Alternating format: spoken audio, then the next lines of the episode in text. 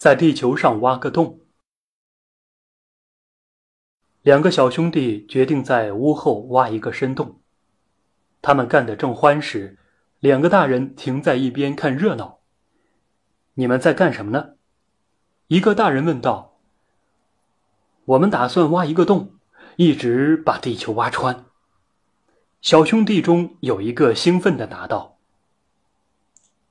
大人笑起来，告诉孩子们说：“要把地球挖穿是不可能的。”沉默了好一会儿，一个孩子拾起一个装满蜘蛛、蚂蚁和各种昆虫的罐子，他拿掉罐盖，把里面的精彩内容展现在嘲弄者面前，然后轻声但自信地说：“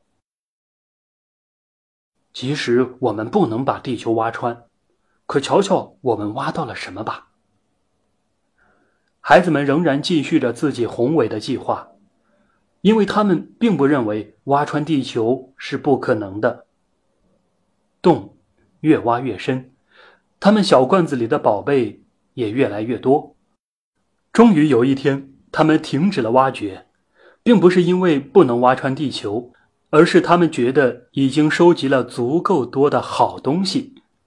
现在他们发现，看着这些宝贝，比看到把地球挖穿更有意思。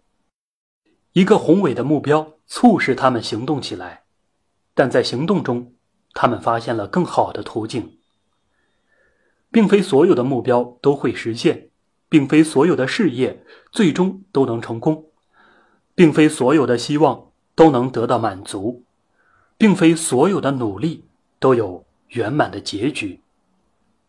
当你达不到目标时，也许你可以这么说：“没错儿。”但瞧我这一路上的奇妙发现，看看我的努力带给生活的精彩。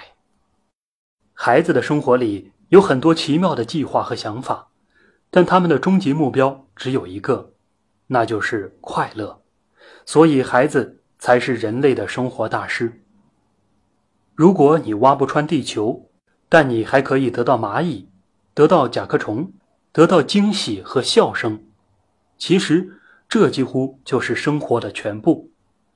生活其实也是一个挖掘的过程，真正重要的是乐在其中。